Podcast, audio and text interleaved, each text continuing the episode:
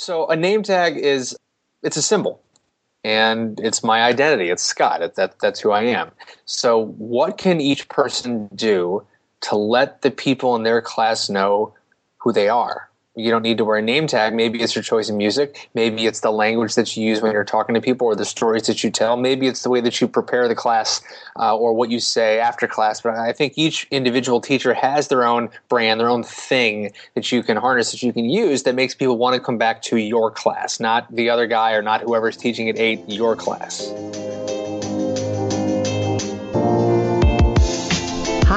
This is Amy, the Senior Group Fitness Instructor at the Indoor Cycle Instructor Podcast. Are you looking for a spark of inspiration to bring to your next class? Find us at indoorcycleinstructor.com. All right, hi, and welcome to another episode of the Indoor Cycle Instructor Podcast. I'm John McGowan, your host, and as always, you can reach me, John, at indoorcycleinstructor.com it's with great excitement that I'm going to be bringing my guest on here momentarily because he's an expert on you being more approachable, being more engaging with your students. But before I get to the name tag guy, I'm going to talk quickly about our sponsor, Cycling Fusion. And you've heard me speak about them before.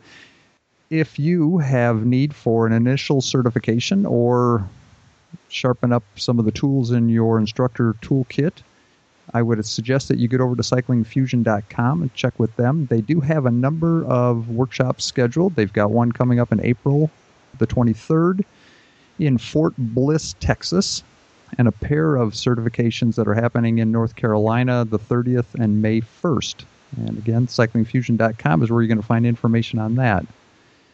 So, I would like everyone to meet Scott Ginsberg, who's more commonly known as the name tag guy. Scott, welcome to the Indoor Cycle Instructor Podcast. Thanks, man. I'm excited. I just took a spinning class about two weeks ago. My girlfriend taught it and kicked my butt. God. So your girlfriend is an instructor. Where does she teach? Uh, here in St. Louis. She just got certified, so she's only done a class, and uh, it was great, man. I've we had like eight people, and I haven't spun in a long time. But my girlfriend's uh, she's a slave driver, so she's perfect for teaching. well, well, we try to focus on the the training aspects, but right. But uh, but if it's been a couple of weeks or longer since you've been to one, I can understand how your butt got kicked. Right, right. Now you're a very well-known author, presenter, and famous for wearing a name tag. Give everybody a quick understanding of what that whole thing's about. Well, this whole thing started as an experiment uh, about 11 years ago, which is 3,815 days and uh, I was in college just trying to make friends, meet girls, and I had this idea to just kind of throw a name tag on for fun. And people responded really well to it, and the experiment worked successfully. So I just kind of kept doing it, and eventually had this thought to write a book about my experience. So wrote the book. I've been a writer since I was a kid, so that was easy. And uh, I learned how to publish it, started my own company, and then it just kind of evolved from there. And books led to interviews, interviews led to speaking engagements, that led to consulting, consulting led to video, video led to uh, mentoring, which led to art projects and all kinds of stuff. So I, have built quite the robust enterprise now over the past eight years, and um, it's exciting. I get to be a resource to my clients in a lot of ways, and uh, you couldn't pay me not to do it. The basic concept is by you wearing a name tag, people feel uh, much more at ease to engage with you. It's amazing how simple it is. It's just a sticker and it has my name on it, but it gives people permission. I think that's one of the keys that we all need to remember as leaders, as teachers, as instructors is how do you give someone permission to feel comfortable, to ask a question, to say hi? So being approachable is also about, about being listenable, joinable, talk. I mean, there's all the different ways you can look at it. And I think the goal is not to wear a name tag, but to find out for each person what's your name tag. Explain that more. Sure. So a name tag is it's a symbol and it's my identity. It's Scott. It, that, that's who I am. So what can each person do to let the people in their class know who they are? You don't need to wear a name tag. Maybe it's your choice of music. Maybe it's the language that you use when you're talking to people or the stories that you tell. Maybe it's the way that you prepare the class uh, or what you say after class. But I think each individual teacher has their own brand, their own thing that you can harness, that you can use that makes people want to come back to your class, not the other guy or not whoever's teaching at eight, your class.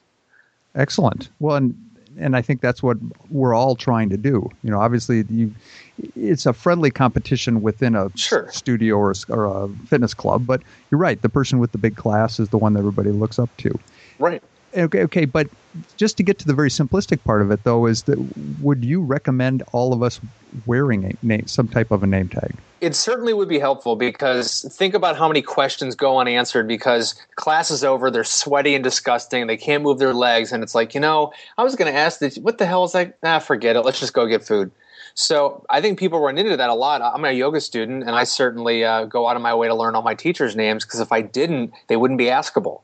And my teachers in the yoga studio do a great job of every single class, even if there's only one new student, beginning and end of class, they say their name. So the first and last thing you'll hear is, "Oh, it's Rebecca." That way, you can say, "Hey, Rebecca, you know, um, I really wasn't hydrated. So what can I do next time to prepare?" If you wear a name tag physically on your shirt, cool. If you have to just say your name at the beginning and the end, that might be enough just because people will forget after 60 minutes. But some way, let them know what your name is. If you have to make a little card and put it on each bike and say, Your teacher today is Matthew, hey, whatever it takes. What about going the other direction? Does wearing a name tag, and again, it sounds like such a simple thing, but does wearing a name tag make it easier for me to engage with my student? It does because there's there's something about wearing a name tag that changes you. Keep in mind, I've been doing this 24/7 for 11 years. So when you wear a name tag, your confidence increases because you're accountable to yourself. Your name is right there on your chest and you are sort of sticking yourself out there. So, not right away necessarily, but the more you do it, the more practice you get with it, the more comfortable you feel in your own skin and, and your identity and, and sort of who you are as a leader and as a teacher. And you might not do it consciously, but it actually does make you more likely to approach others you know, it's interesting when you say that because I can remember many times leaving trade shows or whatnot and right. forgetting you have the name tag on. You walk in the convenience store and they say, "Well, hi, John. How you doing?" Right. And you look at them, you know, kind of like your dog looks at you, thinking, right. "How did how did they know?" And then all of a sudden you realize, like, my name tag's on. But all of a sudden we bond at a very very mm. small level, even sure. with that clerk beyond where they normally would. Very, very cool. Yeah, it's it's that spontaneous moment of playful human interaction that wouldn't have occurred otherwise. And when those add up over time, you have people that feel better. And that, the whole part about being a leader, and I think anyone who's a teacher and instructor, you're a leader. And leadership is about how people experience you, and more importantly, how they experience themselves in relation to you. So after a spinning class it's not how much they love you, it's how much they love themselves because of you. I agree. I, don't think that could have been put any better. And so when when we've gotten to that point where there's that initial interaction and that people have comfort working with us, okay, then we're going to have the ability to engage at a higher level or a deeper right. level, correct? Oh, absolutely. I think something simple like a name or kind of that basic level, we got to get past that. I mean, sure, it's kind of cliche and it's not the most exciting.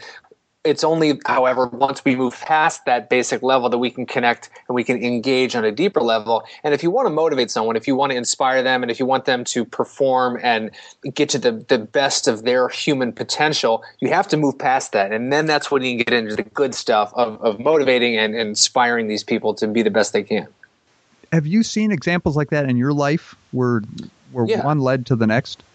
Yeah, let me give you an example. So I started taking yoga, Bikram yoga. So it's 105 degrees for 90 minutes. It's like a death chamber, and, and, and I love it. And you're complaining about a spinning class. Uh, you're right. No, you, yeah. If you, if you if you think spinning's tough, go do Bikram yoga in July and August.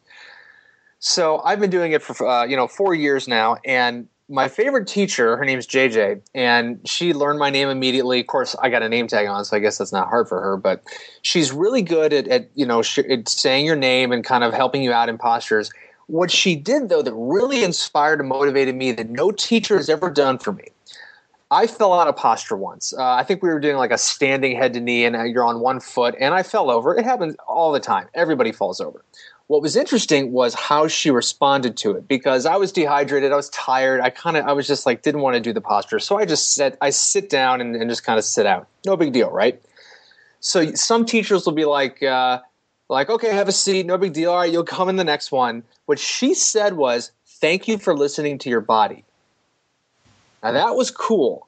because from a leadership perspective, let's think about what she did. Okay, it was rooted in gratitude. So you always lay a foundation of affirmation with every student in class, no matter what happens. Uh, it was non threatening, it kind of diffused my embarrassment of falling out.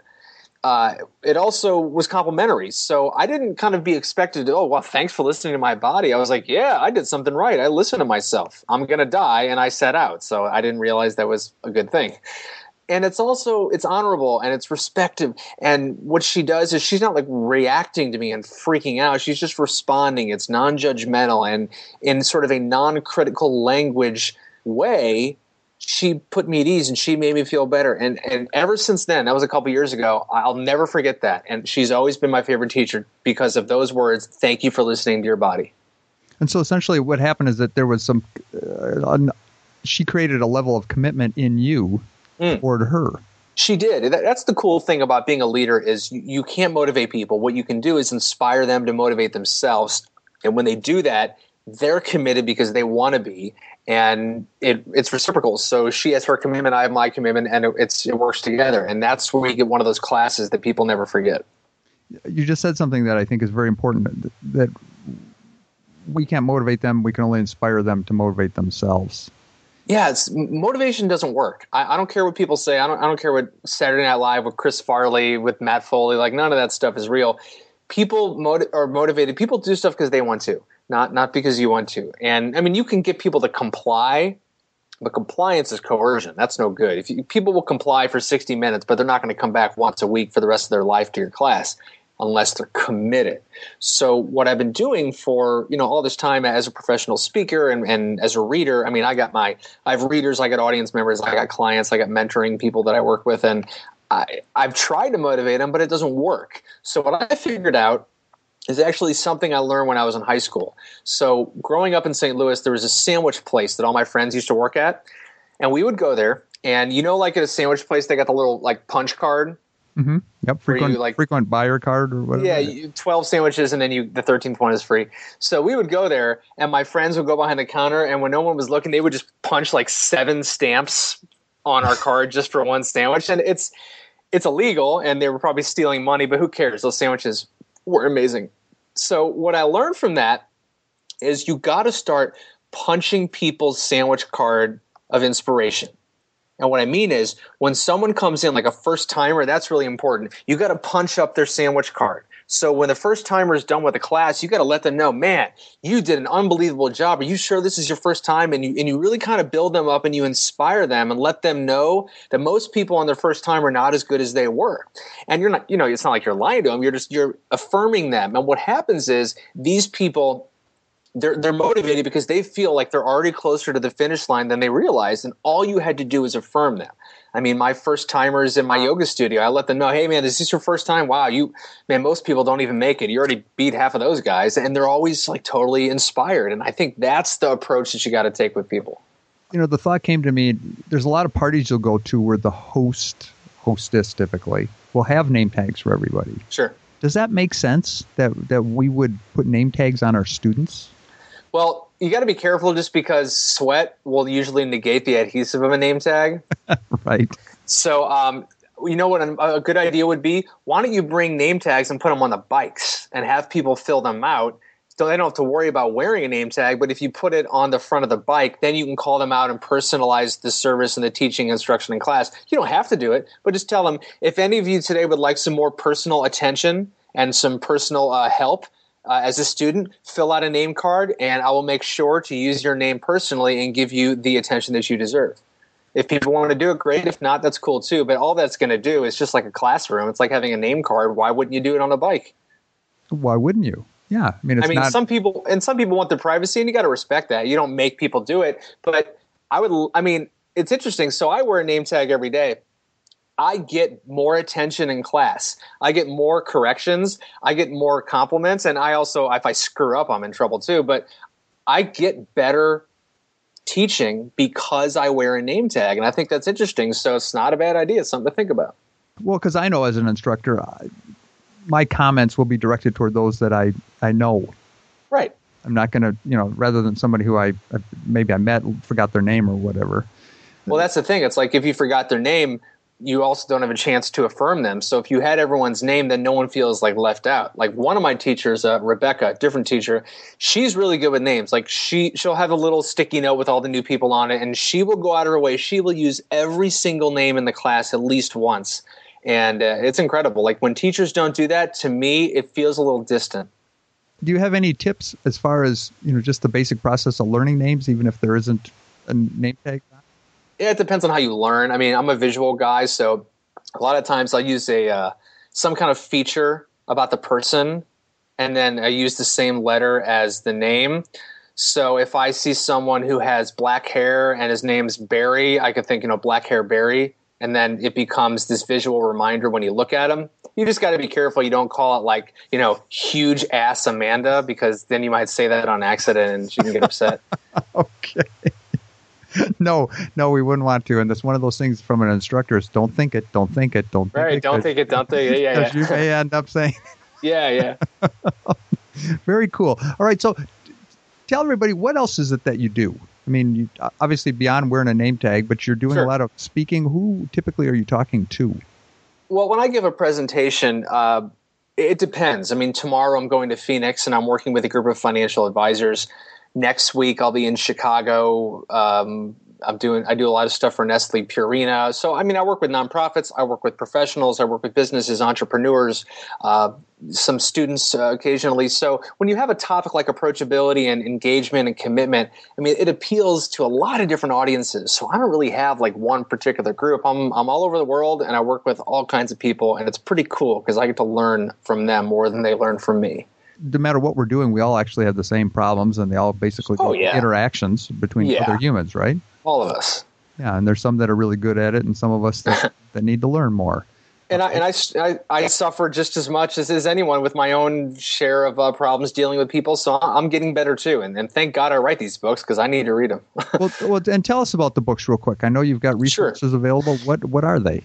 Yeah, you know, I've written a, dozen books and they're on a lot of stuff's on approachability. We got stuff on marketing. Uh, I got a book that just came out on execution, which I'm really excited about because it's the entrepreneurial perspective and it's about how do we take action on the things that matter most in our work and in our lives and how do we cut out the crap that's just like wasting our time. So execution is important uh, to me just because I, I made a career out of wearing a name tag. I, I have a publishing and consulting company with eight different income streams, and that's from a sticker. So that's that's not execution. I don't know what is. And so I took some lessons I learned and put it in the book. We have a large community of fitness professionals, but Right. more so, uh, we also have kind of a subgroup of that, which are studio owners, managers, Sure. and whatnot. And so, some of the things that you're discussing from a business perspective certainly would make a lot of sense to them. I would think. Yeah, absolutely. From the leadership stand and interpersonal side, and also on the branding, marketing, and enterprising side, because um, you're selling that experience. And what people are buying into, it's not just the product. And by product, I mean the, the class, for example. They're, they're buying the product, they're buying you, they're buying the philosophy behind it, they're buying the story that you're telling to get them in the door. I mean, all of this, the process, that's all part of what you're selling and and you got to make sure that that you're offering all of those elements to what you do or else it's just, people are just giving you money One of the books I saw that I actually had some interest in is the uh, the approachable manager. right I, I don't know if I got the title quite right, but explain Yeah. that. That seemed to be quite interesting. Managers are notorious for not being the most approachable and i, I wrote that uh, i mean the book's not really for managers. It's just it's a book about approachability that would be helpful the most to managers because they need it. And part of it is about positioning yourself in a way where people feel comfortable asking questions and creating a, a question friendly atmosphere it's also about setting boundaries because you can be too approachable and i've screwed that up before and i learned my lesson but you need to know where to draw the line because i remember when that book came out a few years ago this guy in the audience said like hey is there a, is there a chapter in that book that shows you how to get your employees to stop bothering you so you can get your work done? Right. and and that's key too. So it talks about setting boundaries and making sure you know how to decline respectfully and all of that is what it makes uh, you more approachable Scott, if somebody wants to learn more about you, where would they find you?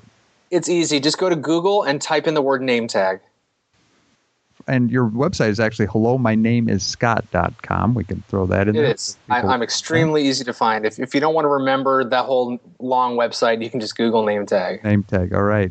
Well, Scott, thank you for joining us today. I appreciate it. My pleasure, man. Thanks, John.